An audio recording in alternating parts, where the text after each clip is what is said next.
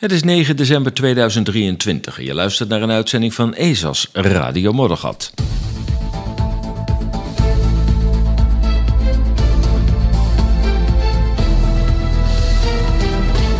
En in deze uitzending lege bankrekeningen bij de Rabobank.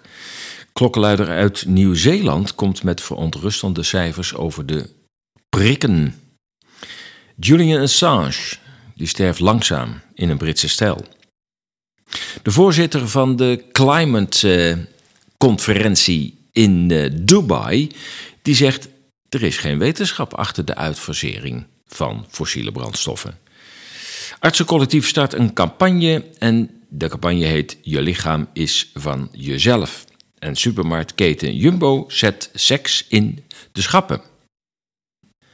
Maar eerst angst, brandstof voor alle media mainstream media en alternatieve media. Want alle media, mainstream en alternatief, klagen over dalende kijkers- en bezoekersaantallen. Mensen zijn de voortdurende polarisatie, het wij-zij-denken en bangmakerij zat. Ze willen weer normaal leven, zonder angst. Maar de media, mainstream media, maar ook alternatief, drijven op angst en dystopische vergezichten. Zonder angst geen kijkers bij mainstream media en zonder angst geen donaties bij de alternatieve media.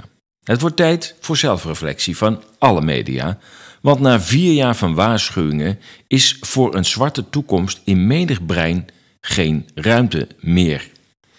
Want dat valt in ieder geval op dat angst steeds de basis blijft voor berichten.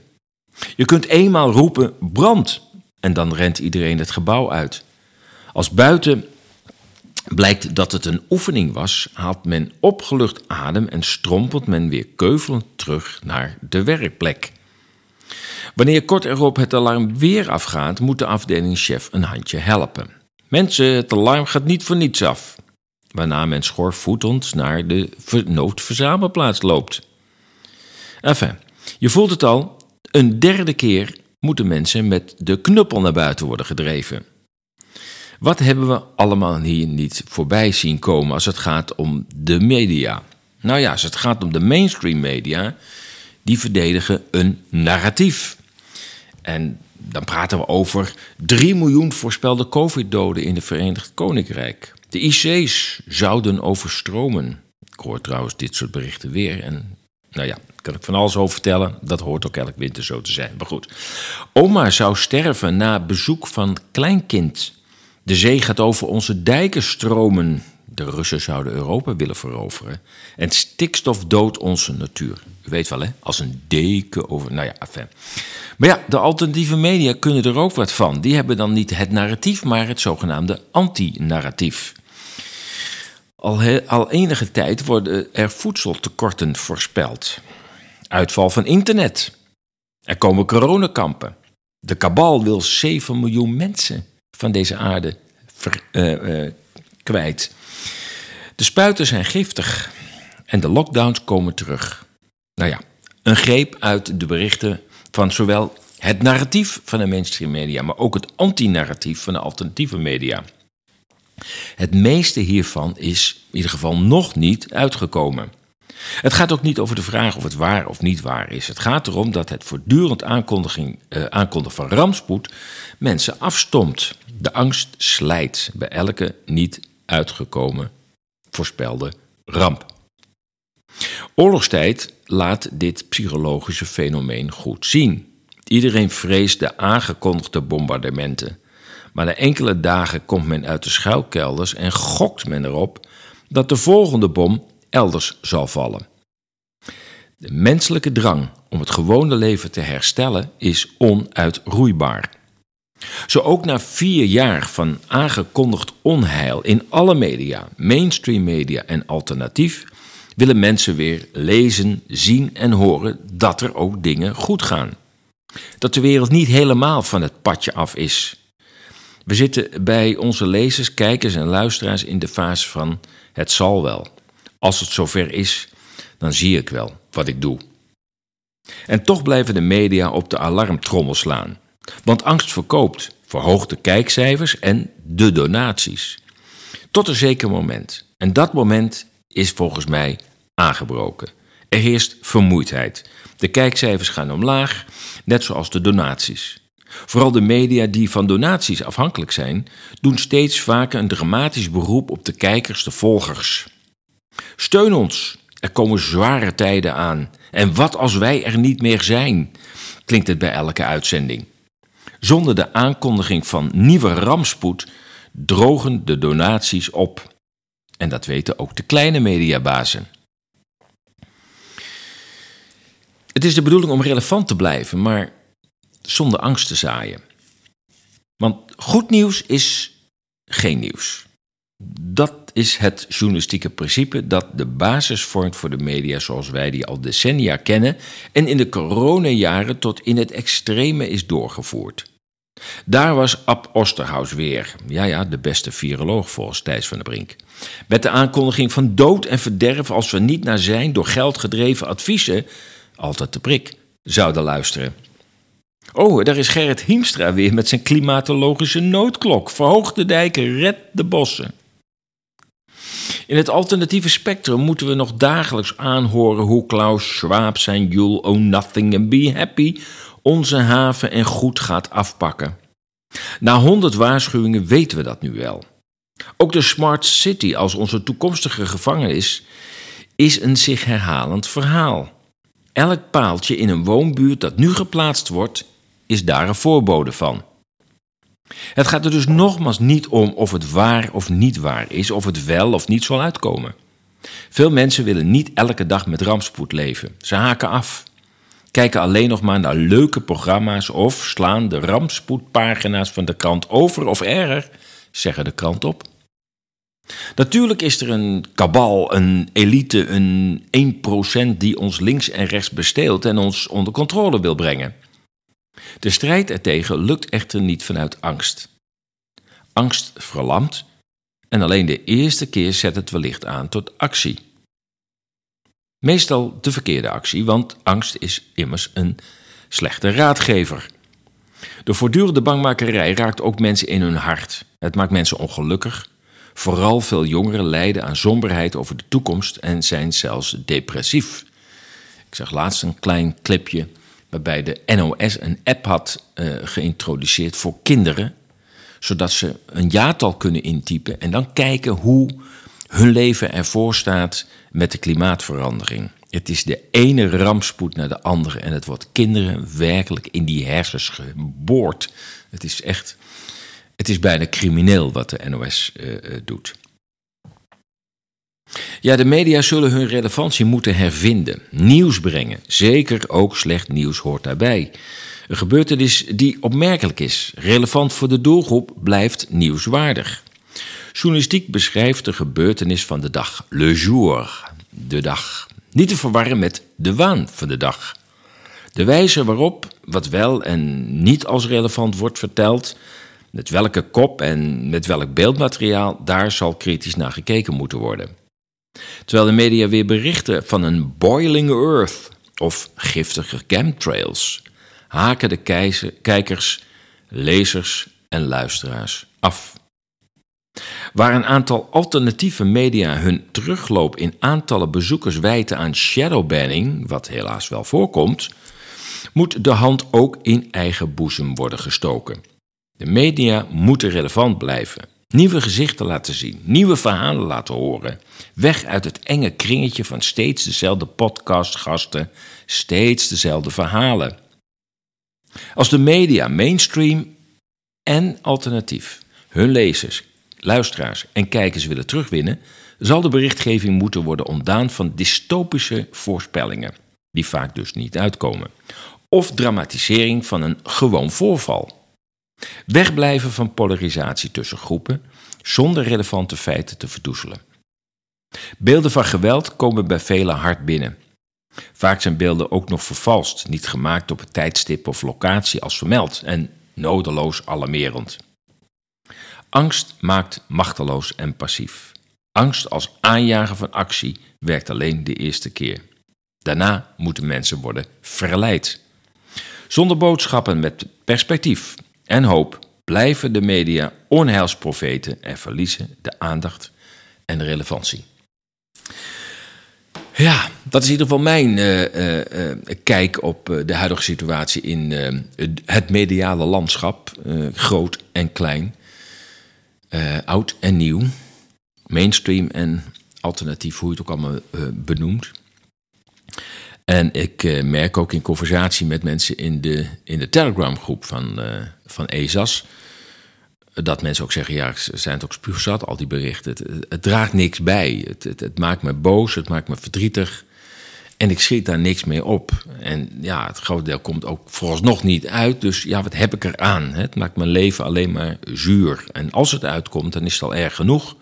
Maar om daar al twee, drie jaar lang mee bezig te zijn, dat betekent dat je die jaren daarvoor ook al hebt geleden. Hè? Mentaal geleden. Dus Enfin, het, het, blijft een zoektocht. En ehm, ja, ik zou ook de alternatieve media willen oproepen om ehm, ja, te proberen relevant te blijven. Ehm, en uit de herhaling te stappen van steeds weer dezelfde gezichten. Dan zie je die persoon hier weer en dan weer daar. En dan weer op een podium en dan weer in een podcast en dan weer in een video. En ja, het is altijd hetzelfde verhaal. Maar goed, hoe dan ook. En toen dacht je een bankrekening te hebben bij de Rabobank. Ja, die rekening die was er nog wel, alleen er stond gewoon niets meer op. Op Twitter schreef iemand: Ik heb zakelijk geld overgemaakt tussen twee eigen zakelijke rekeningen, maar het wordt niet overgemaakt en de status blijft op aangeboden staan. Ook kan ik het saldo ineens niet meer zien, terwijl er voldoende op staat. Wat is hier aan de hand? Ja, zo schrokken veel klanten van de Rabobank toen bij het openen van hun eh, bank-app er niets meer op bleek te staan. Alle rekeningen stonden op nul. De communicatieafdeling van de Rabobank die maakte er maar in het kader van Sinterklaas een Rijmond lolletje over. En ze zeiden: er, is helaas, er zijn helaas wat problemen. Het werkt niet lekker momenteel in onze systemen.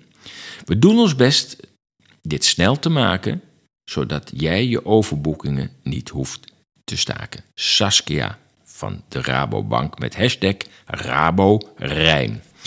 Ja, je kunt er lollig over doen, maar wat hier aan de hand is, is natuurlijk dodelijke ernst. In een tijd dat er gesproken wordt over de CBDC, het digitale geld van de centrale bank, en het terugdringen van contant geld, sommigen spreken van het afschaffen van contant geld, is deze storing een wake-up call. Ons geld is niet meer dan een nummer in de computer waar wij geen controle over hebben. Het is daarom verstandig om periodiek, wekelijks of maandelijks een overzicht van alle mutaties van je bankrekening te downloaden in een spreadsheet of, spreadsheet of PDF. Dat laatste is overigens niet aanpasbaar, althans zeer moeizaam en waarschijnlijk als bewijs het meest overtuigend wat jouw saldo op het laatste moment was. Ook tijdens de storing lopen vele economische vele uh, bedrijven economische schade op. Want wat te denken van al die mensen die net hebben getankt en met afrekenen ontdekken dat er geen saldo meer op hun rekening staat. Of de klant die net zijn karretje met boodschappen bij de kassa op de band heeft gezet en ineens niet kan betalen. Een tweede advies moet dan ook zijn om altijd voldoende contant geld in huis te hebben. Maar ook bij veel winkels niet al te grote bedragen gewoon contant te blijven betalen. We moeten ons allemaal bewust zijn dat het huidige systeem zoals wij dat hebben, het volledig digitaliseren van ons economisch stelsel, want dat is het, dat dat uitermate kwetsbaar is. Hoe wij dat systeem ook prijzen als modern en de toekomst. Ja, nou, je mist misschien de koffie, maar ik heb, uh, ik heb genoeg koffie op. Dus ik dacht even tijdens de uitzending geen, uh, geen uh, koffie. Ik zit wel ondertussen naar de kerstboom te kijken. Ik heb daar de lichtjes in gedaan. Ik moet straks nog even de ballen erin hangen. En de slingers. Dat moet een beetje, een beetje opgeleukt worden. En voor het eerst een, uh, een kunstkerstboom. Ja, dat was ook een beetje een impulsieve aankoop. Maar ik denk, ja, ja, hoeveel bomen moeten we nog verslijten eigenlijk? Hè? Het is uh, ja, of het milieutechnisch uh, verstandig is, weet ik eigenlijk niet. Ja, je kunt zeggen, ja, uh, ach, die den die wordt geplant en uh, wat maakt het uit dat die omgezaagd wordt en daarna op de brandstapel. Maar, en dit is van plastic. Maar ja, dit gaat weer 20 jaar mee. Het scheelt weer 20 bomen. En na 20 jaar heb je zeker je geld eruit. Want een kerstboom wordt toch wel prijzig langzamerhand. Hè? 30, 35 euro. En als je een hele uh, luxeboom wil hebben, wat is dat? Een Noordspar of zo heet dat? Dan gaat het al naar de 40 euro. Ja, dan ben je met drie boompjes ben je er met zo'n plastic boom wel uit. Maar goed, goed of niet goed, het is groen en het lijkt op een kerstboom, dus hè, prima. Ik zag alleen trouwens dat, ik dacht dat ik dat in een Engelse krant las dat, uh, uh, uh, nou ja, langzamerhand worden onze gebruiken toch verwaterd of gesloopt. Het is maar hoe hard je het wil stellen. Van Zwarte Piet, dat werd een Roetpiet. En inmiddels heeft de Bijkorf in Amsterdam, slaat gewoon Sinterklaas over. die richt zich ook meer op de internationale markt. Die vindt die Amsterdammers zelf ook helemaal niet meer interessant. Dus die hebben geen Sinterklaas-etalages meer. En gaan meteen over naar de kerst. En daarmee verdwijnt, verdwijnt het Sinterklaasfeest langzamerhand uit beeld. En dat is heel jammer. Het is toch een leuk traditioneel feest, nog los van of het een roetpiet of een zwarte piet uh, is. Ik, ik, zag trouwens dat ze op Curaçao gewoon zwarte pieten hebben. En daar uh, niet ingewikkeld over doen. Nou is het natuurlijk ook logisch dat als je mensen uit het publiek Zwarte Piet laat spelen, dan zijn het ook zwarte mensen. Maar ja, daar maken ze zich ook helemaal geen zorgen over. Zij zien dat niet als een symboliek van slavernij. Klaarblijkelijk. Maar ik begrijp dat een. Ik dacht dat het een Engelse krant was. Ik had het er even bij moeten houden. Um, maar er stond dat zelfs uh, kerstmis. Dat is eigenlijk niet zo'n inclusief feest. Nee. Want uh, er zijn toch heel veel groepen die niks met kerst hebben. En die wonen nu ook in ons land. Dus moeten we nog wel massaal kerst blijven vieren? Moet het niet gewoon een feest worden? Nou, je ziet het al in Amsterdam. Als je door Amsterdam loopt. Ik dacht dat het. Uh, het was niet op het Rokin, dacht ik. Uh, Nieuwezijds Voorburgwal, dacht ik. Maar dat weet ik niet zeker. Daar hangt dus uh, feestverlichting. Ja, ik wilde bijna zeggen kerstverlichting. Maar daar hangt geen kerstverlichting meer. Daar hangen, uh, hangen allemaal kronen. Dus, dus, dus in plaats van een, een, een kersttafereeltje, nog niet eens een sneeuwvloktafreel, kan ook nog. Uh, of ijspegels, dat zijn ook allemaal van die winterfiguren. Maar nee, daar hangt nu een kroon met een hoop lichtjes eromheen. En ja, dan loop ik er doorheen en denk ik, waar, ja, is, het, is het nou Koningsdag of zo? Waarom, waarom is de feestverlichting nu met als basismotief een kroon. Waar slaat dit op? Dus het Sinterklaasfeest, dat wordt overgeslagen. Dat begint natuurlijk in Amsterdam. Hè. Daar begint de victorie. Daar, daar, daar, begint de overwinning van al die, al die typisch westerse feesten. Dus dat Sinterklaas is er bij de Bijenkorf al uit. En dan loop je door de stad en dan zie je ook... dat er uh, geen kerstverlichting meer hangt, maar een, uh, een kroon. En langzamerhand verwatert het steeds verder. En ja, ik kan me voorstellen dat heel veel mensen daar, daar moeite mee hebben. Dat met het, met ja, toch de enorme influx van nieuwe Nederlanders, om het zo maar eens te zeggen. Dat we daarmee ook gedwongen worden om uh, uh, ja, steeds meer tradities op te zeggen. En ja, normaal gesproken als Nederlanders naar Canada gaan, de emigratie naar Verenigde Staten of, of Australië. Ja, ik denk dat die Nederlander er zelf al uh, niet over nadenkt uh, dat hij daar de, de gebruiken kan uh, veranderen. Maar de Australiërs en de Nieuw-Zeelanders en de, en de Canadezen en de Amerikanen zullen er ook echt niet open voor staan.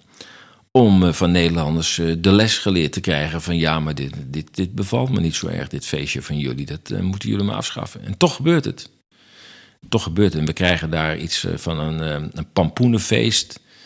Even de naam kwijt. Uh, Halloween. Dat, uh, daar krijgen we ervan voor terug, weet je. Of Black Friday, dan moeten we weer de portemonnee leeg schudden. Want het is een unieke korting, is ook Amerikaans. Ja, er verandert heel veel in een hele korte tijd. En um, ja, je kunt zeggen het is sentimenteel. Maar aan de andere kant, ja, wat maakt een land tot een land? nou, heel veel aspecten, maar één daarvan is de cultuur. Um, en daar horen dit soort gebruiken bij. En ja, je kunt van een land als Rusland, uh, mogen we het weer zeggen? Ja, misschien wel hè. Uh, kun je zeggen wat je wil, maar daar ja, zijn ze veel solider in, in hun tradities. Ehm, trouwens, Engeland ook, vooralsnog. Maar die hebben toch wel heel veel, ja, nu wrijving met grote aantallen immigranten, ook in Engeland. Um, ja, dat gaat allemaal wringen. En um, ik denk niet dat dat een goede ontwikkeling uh, is. Dus ja, immigratie zal toch op een fatsoenlijke manier op de agenda moeten komen. En we moeten dat bespreken, we moeten dat beheersen, we moeten dat sturen. En het is nu, uh, ja, het overkomt ons, lijkt het dat het ons overkomt. Laat ik er voorzichtig in zijn. Ik noemde net al Nieuw-Zeeland, laten we er maar eens naartoe gaan, want daar uh, uh, deed afgelopen week de, een klokkenluider van zich horen. Um, en dat was uh, Barry Young. En hij werkte voor het ministerie van Gezondheid in Nieuw-Zeeland, het land van de tyrannieke voormalige premier Jacinda Ardern. Wat een mens is dat, zeg. Wat een verschrikking. Maar goed, hij kon het niet langer aanzien. Zoveel mensen die redelijk kort na inenting met het C-vaccin, noem ik het dan maar even, stierven.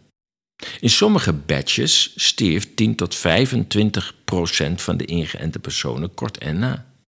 In de plekken die hij heeft onderzocht vanuit de statistieken van het ministerie van Gezondheid.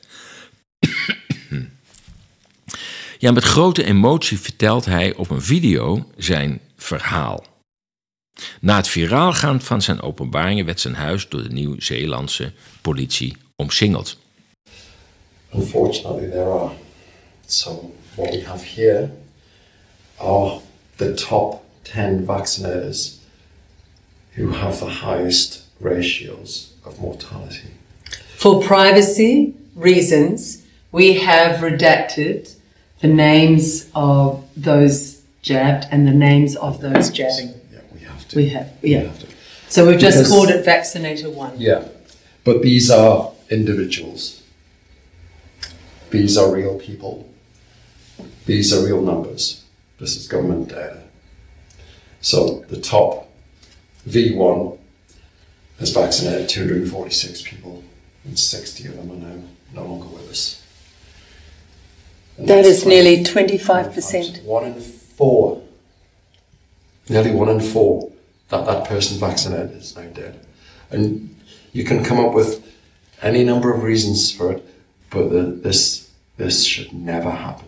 This should never happen. If if they were all doing their job correctly, if there's a, a normal vaccine, it would be 0.75. Ja, het is eh, onvoorstelbaar wat die man daar eh, vertelt. De vrouwenstem die je hoort is van Liz Gunn. Ehm, en zij is oud-presentatrice van de Nieuw-Zeelandse televisie. Ja, die heeft zich daarmee natuurlijk ook enorm kwetsbaar opgesteld. Ja, op 1 december ging de video live. Ehm, waarbij dus Liz Gunn eh, eh, Barry Young interviewde. Deze man heeft voor het Nieuw-Zeelandse ministerie van Gezondheid gewerkt. En daar had hij toegang tot de data van bijwerkingen van de COVID-inentingen. Die waren zo verontrustend dat hij ze openbaar maakte. Hij wist dat zijn leven daardoor nooit meer normaal zou worden. Twee dagen erna stond de politie op de stoep en omsingelde zijn huis. En de New Zealand Herald, de media, die dan niet deze man tot held verklaren, maar eh, eh, gewoon ja, sukkel die zijn mond voorbij praat, die schreef: De politie heeft een man gearresteerd in verband met de massale schending van privacy van COVID-19 vaccinatiegegevens. Foei, foei, foei. Dat mag natuurlijk niet, want het gaat weliswaar over de gezondheid van alle kiwis, zoals ze zichzelf noemen. Maar dat mag niet bekend zijn. Nee, nee, nee, nee niks ervan. Nou ja, direct kwamen er tegenwerpingen van een man met de naam Igor Chudov op uh, Substack. En die stelde dat hij iets met wiskunde eh, te maken heeft en een eigen zaak heeft. Dat was zijn profiel.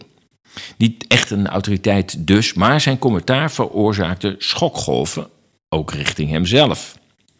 De inmiddels hoog aangeschreven onderzoeker data-analyst op het terrein van vaccineveiligheid, de Amerikaan Steve Kirsch, kwam op 3 december met het bericht dat de klokkenluider de juiste cijfers had gebruikt. Dat de persoon integer was en dat de beweringen van Young gefundeerd zijn. Dus sprak die Igor Chudov tegen. Volgens Kirsch zou het wereldwijd gaan om 10 miljoen doden ten gevolge van de prikken. Dat is gemiddeld 1 per duizend. Het lijkt weinig, maar het is, is veel. Zeker bij die grote aantallen mensen die zeg maar geprikt zijn. Ja, inmiddels heeft uh, Chudov zijn kritiek weer ingetrokken en verklaarde in een nieuw artikel. Deze, en ik citeer: Deze opheldering is essentieel omdat ik de oprechtheid in twijfel trok van de persoon die mogelijk zijn leven riskeerde om gegevens vrij te geven. Nou ja, Jong is weliswaar op vrije voeten gekomen, maar is inmiddels voorgeleid aan de rechter op beschuldiging van het vrijgeven van vaccinatiedata. Hij kan een gevangenisstraf krijgen van zeven jaar. Het geeft aan hoe de autoriteiten de waarheid van over de prikken vrezen. Ja, ook de mensen die nog twijfelen over, over die prikken in de zin van, nou ja, de overheid zegt dat het goed is, het zal wel goed zijn, maar die moeten bij dit soort berichten toch het gevoel krijgen, hier klopt iets niet. Het probleem is natuurlijk dat dit soort dingen niet in de Nederlandse media uh, worden behandeld, in de mainstream media. En uh, ja, dus buiten beeld blijven. En mensen dus niet kunnen gaan twijfelen, omdat ze dit soort informatie gewoon niet krijgen. Ondanks de bedevaartstocht uh, van Thijs van der Brink, langs de diverse critici. Ik heb, ik heb een klein stukje van zijn interview gezien en ook de kritiek van Maurice de Hond op op zijn uh, uh, uitzending, zeg maar, waarin hij wordt ge geïnterviewd. En ja, dat deed me al een beetje het uh, gevoel bekruipen van ja, ik hoef die hele uitzending ook helemaal niet te zien. Het is toch niet oprecht. En je zag het ook al in het gesprek met Flavio, en was Thijs van der Brink ook op bezoek. Op zich heel goed dat hij de stap neemt, maar ja, je ziet, volgens mij is het ook helemaal geen kwaaie man, maar ja, hij blijft in het mantra hangen. Ja, ik moet de overheid kunnen vertrouwen. Hij zei het ook letterlijk: ik wil de overheid kunnen vertrouwen. Ja, moet je horen, als je daarvan uitgaat. Ja, en je, en je verder niks onderzoekt, ja, dan moet je gewoon in je, in je geloof blijven. Ik bedoel, dan houdt het op. Maar voor een journalist is het wel een beetje een moeizame uitgangspunt. Ik moet de overheid blij, ik wil in de overheid kunnen blijven geloven. Ik denk, nou, dat is niet jouw taak als journalist. Je taak als journalist is de overheid kritisch te volgen. Je bent een soort tegenmacht als, eh, als medium zijnde. Maar blijkbaar is dat niet de opvatting van Thijs van de Brink. We gaan naar uh, Julian, Julian Assange, want die sterft langzaam in een Britse cel. Een uitspraak van hem, en dat is meer dan ooit weer actueel. Zonder leugens, waren er geen oorlogen. En hij zegt ook: het zijn de media die oorlogen mogelijk maken. Het gaat niet goed met de man die de grove leugens rondom de oorlogen in Irak en elders blootlegde. Julian Assange zit sinds 7 december 2010 in enige vorm gevangen zonder vorm van proces. Zijn huidige eenzame opsluiting in het Engelse Belmarsh Prison in Londen is een vorm van psychologische marteling in de hoop dat zijn geest ook zijn lichaam zal breken. Het is langzame moord. En dat zegt de Griekse econoom en oud-minister Yanis Varoufakis. Hij heeft Assange nu tweemaal bezocht. Volgens Varoufakis zit Assange nu al 3,5 jaar in deze Belmarsh Prison, maar ook in eenzame opsluiting. 23 uur per dag zit hij alleen. En Varoufakis zegt daarover: Dit is een poging niet om hem te breken, maar om hem te doden. Het is een langzame moord. Einde citaat. Ja, Julian Assange heeft de meest riskante vorm van onderzoeksjournalistiek bedreven. Hij onthulde de geheime, zeg maar, leugens achter Amerikaanse oorlogen in Irak en Afghanistan. En Assange deed dit uit het principe dat oorlogen onmogelijk zouden worden als de waarheid achter die oorlogen aan het licht zou komen. Vrede begint met de waarheid, zei hij ooit.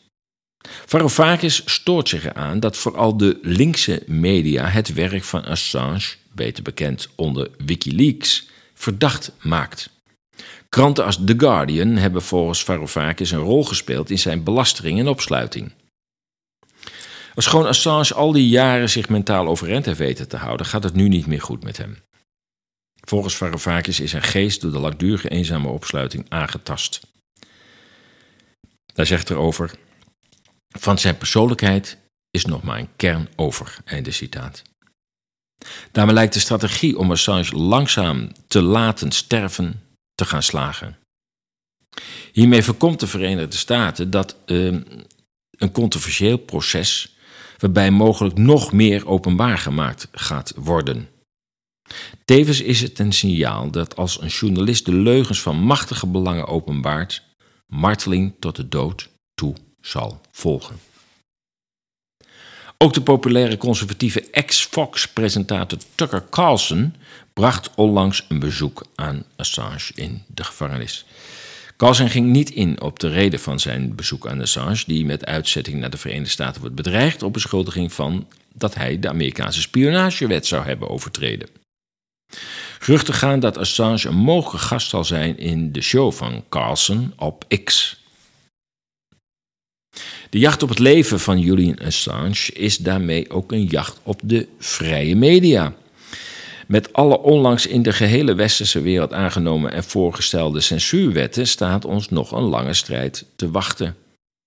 Maar de grootste bedreiging voor de vrije journalistiek zijn de goedgelovige burgers zelf. Die willen overheid en media kunnen vertrouwen. Luister naar Thijs van der Brink. Hoeveel indicaties van het tegenovergestelde er ook zijn. Ja. En afgelopen donderdag was het uh, Free Julian Assange dag. Uh, met acties en demonstraties. Um, ja, of het helpt, ik weet het niet. Daar staan zoveel belangen op het spel. Ja, je zou zeggen, hij had beter naar Rusland kunnen vluchten, zoals Edward Snowden dat heeft gedaan. Ik denk dat hij in ieder geval een beter leven leidt als Julian Assange nu in de Belmarsh Prison. Verschrikkelijk, het idee alleen al. Ja, dat het ook de ogen niet opent van mensen. Hè? Dat, dat, dat die overheid die van ons is, hè? dat die overheid toch wel zoveel geheimen heeft. Uh, die, uh, waar wij nooit achter mogen komen. Nou ja, we zagen het net in Nieuw-Zeeland, maar nou ook weer met Julian Assange. Maar je moet de overheid, ik moet de overheid kunnen vertrouwen, hè? Thijs van der Brink. Goed, we gaan naar uh, het klimaatfeestje uh, in Dubai, het COP28. Ik zou zeggen dat is 2028. Het is toch in 2028, maar het is de 28ste klimaattop alweer. En die houden ze dan in Dubai. Nou, is lekker, uh, lekker warm daar. Hè? Dat is een, als er één land is wat daar ja, een beetje maling aan heeft, is Dubai wel. Want de exorbitante levensstijl, alles wordt geklimatiseerd. Ehm, ehm, men heeft daar ook een, een zeer skieze skibaan. Het buiten 40, 45 graden is, wordt er gewoon binnen gewoon geskiet. En um, ja, dat kan er allemaal. Ik geloof dat er 70.000 bezoekers zijn van deze COP28. En het grootste deel, ja, is niet komen wandelen of fietsen, maar is allemaal met vliegtuigen gekomen, waarvan de meeste met een privéjet. Ja, dat doe je voor het klimaat. Maar moet je voor over hebben natuurlijk voor het klimaat. Om, uh, om, om gewoon de hele wereld uh, over te vliegen. Dan van de ene klimaattop naar de andere. Maar er was wel een domper op het feestje. Want tienduizenden gedelegeerden tijdens de klimaattop in Dubai keken zuur toen notabene de voorzitter van de bijeenkomst, Sultan al-Jabbar, hardop verklaarde dat er geen wetenschap achter de uitfasering van fossiele brandstoffen schuil gaat. Al-Jabbar zei, en ik citeer, ik heb, ik heb geaccepteerd dat... Nee, ik heb geaccepteerd om naar deze bijeenkomst te komen om een nuchter en volwassen gesprek te voeren. Ik doe op geen enkele manier mee aan een alarmerende discussie. Er is geen wetenschap of scenario dat zegt dat geleidelijke afschaffing van fossiele brandstoffen anderhalve graad zal bereiken.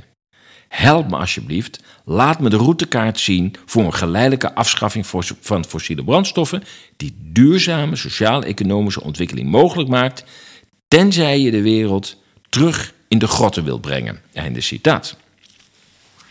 Nou is de meneer Jabber, uh, de sultan, uh, ja, heeft natuurlijk ook oliebelangen. Laten we daar duidelijk in zijn. Het is niet bepaald een objectieve observatie. Maar desalniettemin, daar zitten dan al die tienduizenden gedelegeerden... te luisteren naar de voorzitter notabene van dit feestje. Dat lijkt wel of hij ze in de val heeft gelokt. Van, oh nee, kom maar naar Dubai. Nee, dat is hartstikke goed. En, hè, ik zorg wel voor hapjes en drankjes. Als jullie je eigen vliegtuig meenemen, dan zorg ik wel voor de hapjes en drankjes. En dan, uh, dan denkt hij, oké, nou zitten ze hier. Dan kan ik eindelijk voor deze sukkels eens een keer mijn boodschap kwijt. Er is geen wetenschap. En dat klopt natuurlijk ook wel. Die wetenschap is flinter, flinter. Bovendien, en dat merk je ook, er is geen toekomst zonder fossiele brandstoffen. Helaas. Natuurlijk kun je wel dat reduceren. Daar zijn nog heel veel mogelijkheden voor om het flink terug te dringen. Uh, maar uh, helemaal nee. Want uit olie komt niet alleen maar het vlammetje, maar ook allerlei plastic soorten, allerlei producten worden eruit gemaakt. Nou ja, ik zit weer even naar de kerstboom te kijken. Ja, dat is plastic. Ja, het komt toch echt uit olie. En de microfoon die voor me staat, daar zit ook een stukje plastic in. Dat is ook uit olie.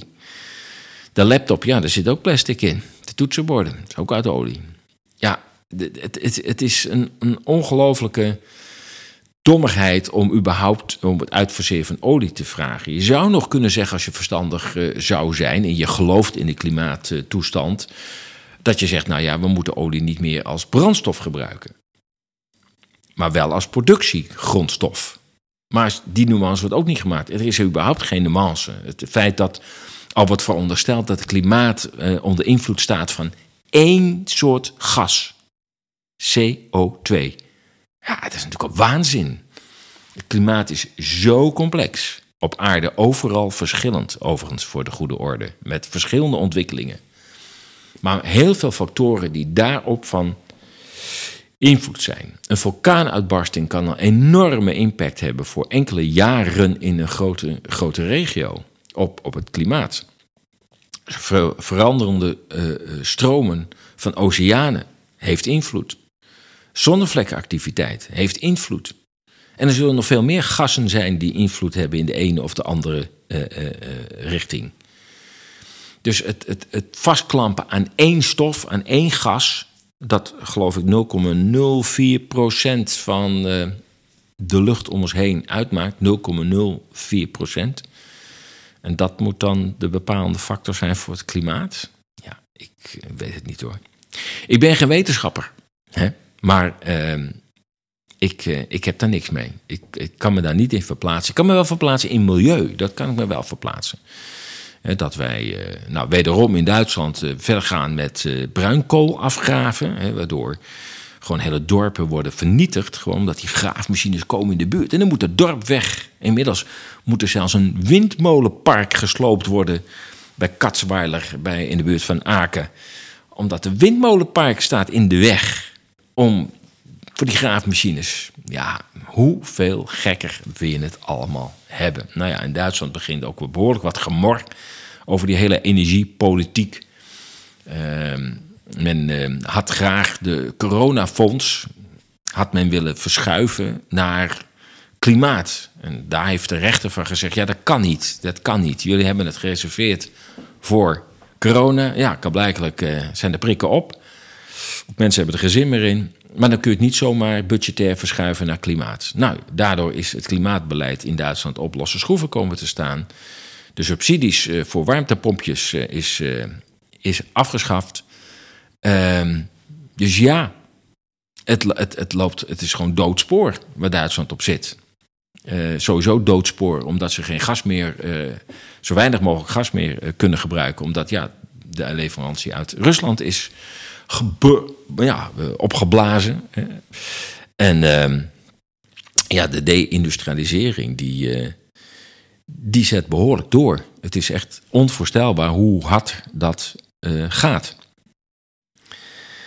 Ja, we gaan naar eh, een actie van het artsencollectief. Je kent wel, dat zijn eh, Nederlandse artsen, verpleegkundigen die eh, tijdens coronatijd ehm, ja, van zich hebben laten horen. En nogal wat eh, kritische kanttekeningen plaatsten bij, eh, bij de wijze waarop eh, dat eh, verhaal werd aangepakt. Ehm, de prikken, ja, dat, die, dat die min of meer werden opgedrongen. Daarvan zeiden ze, ja, dat, sorry, maar het is, dat lichaam is van de mens zelf en niet van de overheid. En dat is dus ook de actie die ze nu, de campagne die ze nu zijn gestart. Want wat onze gezondheid betreft lijken we te vergeten dat ons lichaam ook van onszelf is. Jij bent de baas over jouw lichaam, schrijven zij in hun campagne. Jij bent de enige die daar iets over te zeggen heeft. Jij kan bepalen wat je ermee doet. Je lijf, je gedachten en je gezondheid, die zijn van jou en van niemand anders. Laat je daarover niets wijsmaken, schrijven ze. De artsen, het artsencollectief. Niet door zogenaamde experts, niet door ministers en niet door influencers. Doe de dingen die je gezondheid versterken. Ga als je je ziek voelt naar een arts voor advies, want beslissen doe je altijd zelf. Als je meer over deze campagne wil weten, ga je naar artsencollectief.nl. Ja, en dan hadden we nog de supermarktketen Jumbo. Nou, die heeft zich, eh, die heeft zich flink vergalopeerd. Hoezo vergalopeerd? Nou, die hebben seksartikelen in de winkel gezet. Ja, ja, ja, ja. Dus eh, dat wat eh, meestal eh, in een schimmige seksshop te koop is, dat staat nu gewoon tussen de spruitjes en de bloemkool. De Jumbo Groningen die was daarmee begonnen. En ja, kwam natuurlijk nogal wat kritiek op dat je daar met je vijf of zesjarige eh, zoontje of dochter loopt. En dan sta je ineens eh, vlak voor de dildo's. Vlak bij, eh, wat ik zei, de spruiten of de, of de hagelslag. En Jumbo reageerde met het commentaar: Het is een logische volgende stap. Seksartikelen steeds meer salonveeg. Zijn steeds meer salonveeg. Denk ik, hoe volgende stap? Hoezo volgende stap? Waar, waar naartoe? Dat straks ook nog satanistische afbeeldingen eh, eh, binnenhangen. Want laten we heel eerlijk zijn, dat is dus, als je nou praat over de globalisten, stel dat je psychopaten die inderdaad het, het satanisme meer in de aandacht wil brengen. Dat seks met kinderen normaal eh, eh, moet worden gevonden. We- ik heb wel eens een artikel geschreven over dat de VN aan werkt om seks met kinderen minder strafbaar te stellen. Minder, minder, nou ja, gewoon, het moet normaal zijn. Ja, dan, dan denk ik weer even aan, nou ja, de zaken die ook in Nederland lopen. De naam Demming valt dan regelmatig. Ja, dat komt ook maar niet tot, eh, tot, eh, tot echte openbaring. Ja, ik begrijp het wel, er zit natuurlijk heel veel achter. Eh, dan hebben we natuurlijk ook nog eh, wat in de, de, de, Lolita Express eh, in de Verenigde Staten. Naar Epstein's eiland. Ehm, ja, sommigen zeggen het is ja, satanisme en het geklooi met kleine kinderen. Ja, dat is, dat is een, een van de factoren waardoor de macht bij elkaar wordt gehouden. Mensen worden al langzamerhand die in de machtpositie komen, in de hogere machtspositie komen, worden langzamerhand stap voor stap verleid dat circuit binnen te treden. En dat begint dan relatief onschuldig, maar dusdanig al dat als het bekend wordt, dat het politiek al wat schade op gaat leveren. En nou, vanuit die stap volgt een volgende stap. En dat is blijkbaar hoe, om het woord dan toch maar te gebruiken, de kabal de boel bij elkaar houdt en mensen chantabel maakt op een dusdanig niveau, door middel van handelingen met kleine kinderen, ehm, ja, dat ze daarna alles doen wat hen wordt opgedragen. En dat verklaart ook waarom, zeker in de afgelopen vier jaar, want we zijn al vier jaar met dit COVID-drama eh, bezig, bijna vier jaar. Dat al die regeringsleiders tegen alle ratio in, tegen alle protesten in, maar door bleven gaan met die maatregelen. Sterker nog, als we naar Nederland kijken, dan moeten we ons realiseren dat ehm, eh, het RIVM, Jaap van Dissel, in een Kamercommissie uh, in 2021 een grafiek liet zien, waarbij hij ook zei dat in 2020, de maand mei, de pandemie al voorbij was. De maand mei 2020. Na drie maanden dus. Is dat vreemd? Nee, is niet vreemd. Zo gaan alle vier. Je houdt meestal maar drie of vier maanden vol en is het op. Dan is het door de bevolking ingegaan, treedt de immuniteit op. Ja, er wordt ook wel beweerd dat dit iets heel anders was, dat we geen weerstand hadden tegen dit type. Ik weet het niet. En dan krijgen we de lab leak en dat soort verhalen. Dat, uh, ik hoop dat dat in de, in de toekomst nog eens duidelijk wordt. Maar in ieder geval, uh, van Dissel zei, ja, het is na drie maanden is het ook voorbij. Het valt ook op dat rond die tijd het corona-dashboard wegging bij het RIVM. Want het RIVM begon met het corona-dashboard. Maar ja, het corona-dashboard liet natuurlijk op een gegeven moment een daling zien. En toen heeft waarschijnlijk het Rijk ingegrepen, want ineens was in zomer 2020 was het RIVM Corona Dashboard vervangen door het Rijks Corona Dashboard. Oftewel het dashboardje van de jongen. Waarop je op een gegeven moment uh, Urk zag staan. Helemaal diep paars, weet je nog wel. Diep paars. Dat, was, dat het een soort, soort, soort ramp, virologisch rampgebied was. Uh, en dan ging je naar de cijfers kijken en dan bleek er één besmetting geconstateerd te zijn. Met die corrupte PCR-test die toch al niks, voorstelt. Eén in heel Urk. En het werd neergezet als een rampgebied. Donkerpaars. Maar dat kon de jongen dus doen met zijn, met zijn dashbordje. Maar dat was gewoon een leugenbordje. En dat geeft aan dat de RIVM geprobeerd heeft integer te blijven. Dat is ook steeds mijn mening over Van Dissel. Hij heeft uiteindelijk daarna ook heel veel andere dingen uh, gezegd in opdracht van. Um, maar hij heeft ook vaak laten doorschemeren dat het eigenlijk het hele verhaal al voorbij was. En toen moesten al die maatregelen nog komen. En ik heb toch echt de indruk dat die maatregelen internationaal gewoon waren afgesproken. Die lockdowns moesten komen, hoe dan ook. Dus moesten we net doen alsof die pandemie nog niet voorbij was. Dat de IC's maar vol lopen. En Thijs van der Brink deed er vol aan mee, omdat hij de ballenverstand heeft en dan druk ik me even wat sterker uit, de ballenverstand heeft van hoe het financieringsstelsel van de ziekenhuizen werkt.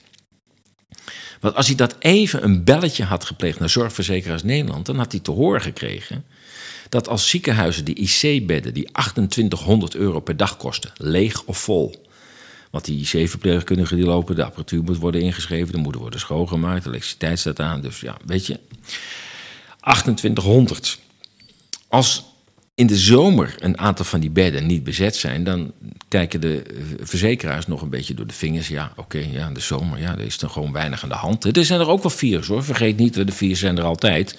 Alleen in de zomer zijn we wat weerbaarder, we zijn wat vaker buiten, de zon schijnt, dus eh, we kunnen er beter tegen. In de winter heb je weer die virussen, of nog die virussen kun je ook zeggen. Eh, maar ja, dan zitten we veel binnen, eh, minder zonlicht op, op de huid. En ja, dan zijn we wat bevattelijker voor virussen. En dan zeggen de zorgverzekeraars: als je uh, in de winter nou nog die IC-bedden van jou niet vol krijgt, ja, dan, uh, ja, sorry hoor, maar dan boeken we ze volgend jaar toch echt af. Ja, en dan komt er weer een wat strenger griepjaar. En dan zegt het ziekenhuis: Ja, maar ik, ik, ik, zit, ik, ik zit nu over de 100%. Nou, zeggen de verzekeraars: dan laten we een, eh, een ambulance rijden. En dan gaat iemand van, uh, van Schiedam naar Groningen. Ja, ja, maar het kost een hoop geld. Ja, maar zo'n ritje kost 700 euro. Een bed kost 2800 euro per dag. Dus uh, nee, we gaan gewoon lekker schuiven. En als het in Nederland niet meer kan, Duitsland heeft genoeg IC-bedden. Dan gaan ze gewoon naar Münster of, uh, of naar Aken. Uh, geen enkel probleem. Allemaal internationale afspraken over. Dus dat de IC's vollopen, dat is gewoon het systeem. Sterker nog, het zou heel vreemd zijn dat er een winter voorbij komt en dat die IC-bedden grotendeels leeg blijven. Dat is onbestaanbaar. Gewoon omdat elk jaar die IC-bedden worden getuned op basis van de laatste, van de laatste winter. Ja, en dan wordt er naar beneden bijgesteld en dan komt er weer een strenge winter en dan, ja, dan loopt het weer over. Ze moeten elk jaar vollopen in de winter. Dus ik vind het echt verschrikkelijk dat, dat, dat mannen als Thijs, maar ook, ook zijn, al zijn collega's, maar bleven naapen, napraten van, van die jongen die natuurlijk ook de ballen verstand heeft van gezondheidszorg. Van ja, nee, maar de IC's lopen vol. Ja, lieve schat, dat is elk jaar zo. En dat is het systeem. Goed, laat ik me niet te veel over opwinden. Over die dommigheid. Ehm, ja, ik, ik, ik heb nog even een uitsmijter voor je. Uh, strikt genomen luister ik niet zo heel veel naar hem, om eigenlijk te zeggen niet. Ik kwam dit toevallig tegen. Bij, uh, in de Jensen Show hoorde ik dat. En dat is iemand die uh, interviewtjes afneemt op straat en die noemt zich Left Laser. misschien ken je het wel. Ehm, hij zegt links te zijn. Ehm, ik weet het niet wat nou tegenwoordig nog links en rechts is. Of ik, kan het ook niet altijd uit zijn vragen opmaken. Maar het heeft wel iets vermakelijks uh, in dit geval. Want hij interviewde vlak voor de ingang van de wapenbeurs in, in Rotterdam. En daar komen dan ja, die, die gewetenloze, hersenloze wapenhandelaren komen daar naartoe. Likkenbaardend naar zo'n zo'n ding die, die, die 100 raketten per seconde uh, op de vijand afjaagt. En, uh, en, maar ook de, de, de, militairen, die, die, die, ja, die ook zoiets hebben van... ja, we moeten wel de nieuwste spulletjes uh, kopen. Nou, die legt hij een aantal bijzondere vragen voor. Nou ja, luister zelf maar. Meneer, zo'n petje, wat moet je daarvoor doen? Nee, dankjewel. Even niet, even niet. Dat is gewoon een normale vraag. Nee, nee, ik hoef geen vraag te stellen. Echt niet, echt. Liever niet. Even, ik vind het gewoon een vette pet. Nee, ja, fijn. En liever niet. Uw favoriete wapensysteem? Mijn favoriete wapensysteem? Uh, goalkeeper. Wat is daar zo vet aan? Wat zeg je? Wat is daar zo vet aan? Omdat dat ding uh, alle jezus veel kogels uh, de lucht in, in helpen. We staan hier vandaag bij een wapenbeurs in Rotterdam. Waar kapitalisten hun allermooiste moordmachines mogen verkopen. Wat is uw favoriete wapensysteem? vertical launching system. En wat doen we daarmee? Ja, raketten lanceren. Op wie? Op de, op de, op de boeven, hè? op de, op de slechte, slechterikken. De uh-huh. vijand dus. En, en, wie is onze vijand? Ja, dat, uh, op dit moment uh, nog niemand. Nog niemand, hè? Nog niemand. Dan hoort je dat? Een militaire die zegt, we hebben nog helemaal geen vijanden. Ik dacht dat we iets met Rusland uh, hadden te stellen. Maar we, er komen er een paar in de buurt nu, hè? Waar gaat je belangstelling naar uit? Mensen die geld verdienen met moordmachines. Ja, zo, Waar denk je dat we een leger voor hebben? Mm Om uh, de belangen eh, van de heersende klasse mee te verdedigen. In mijn beleving is het gewoon veiligheid. In Afghanistan zaten we voor onze veiligheid. In Libië zaten we voor onze veiligheid. In Irak zaten we voor onze veiligheid. In Mali zaten wij voor onze veiligheid. Dat mij het geval. Dat gelooft u echt? Dat geloof ik echt, oprecht. -huh. Jij niet. Dat is mooi met geloven, hè? Je weet het nooit zeker. Dus ik geloof dat. Zoals Tupac al zei, they got money for war, but they can't feed the poor. Toch wel schrijnend, hè? Twee van die dakloze mensen en dan gaan jullie een beetje in wapens handelen. Gekke wereld leven we toch in met z'n allen. Wereld, hè? Ik ben vast ook blij dat uh, belangen worden beschermd, of niet? Nou, het zijn niet mijn belangen nee? in Irak, in Afghanistan, nee. in Libië. Dat waren niet mijn belangen. Fijn dat u wel in vrijheid kan leven in dit land, hè? Ja, heel fijn dat Shell ja, en de, eh, de, belangen van de aandeelhouders daar werden gediend. Ja. Wat waren dat voor criminele oorlogen, man? Ja. Miljoen doden in Irak, hè? En voor wat? Een leugen over massavernietigingswapens? Tja, Inderdaad, nou ja, dat zijn uh, natuurlijk toch treffende vragen die hij daar uh, stelt. Dat geeft aan van, ja, dat mensen ook echt niet weten wat nou de echte legitimatie is voor oorlogen. Die is er ook in de meeste gevallen niet. En uh, ja, dat, dat, dat er gewoon hele eigen belangen uh, zitten, dat weten we natuurlijk met z'n allen al wel. Maar ik vond wel dat die vraagstelling dat wel akelig blootlegde.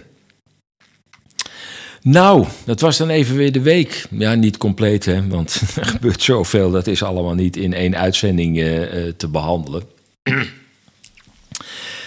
dus het is uh, moeilijk om het overzicht te behouden. Hoe dan ook. Je luisterde naar een uitzending van ESA's Radio Moddergat. Als je deze podcast waardevol vond, ondersteun ESA's dan met een donatie en lidmaatschap of aankoop van een van onze magazines of dossiers. Maak ons bereik groter en deel deze podcast van Radio Moddergat op je social kanalen. Je kunt ESA's volgen via onze nieuwsbrief, RSS, Telegram en Substack. Kijk voor meer informatie op ezas.nl en Substack is het ezas.substack.com. Ik wens je een goed weekend. Blijf waakzaam, blijf sterk en tot volgende week.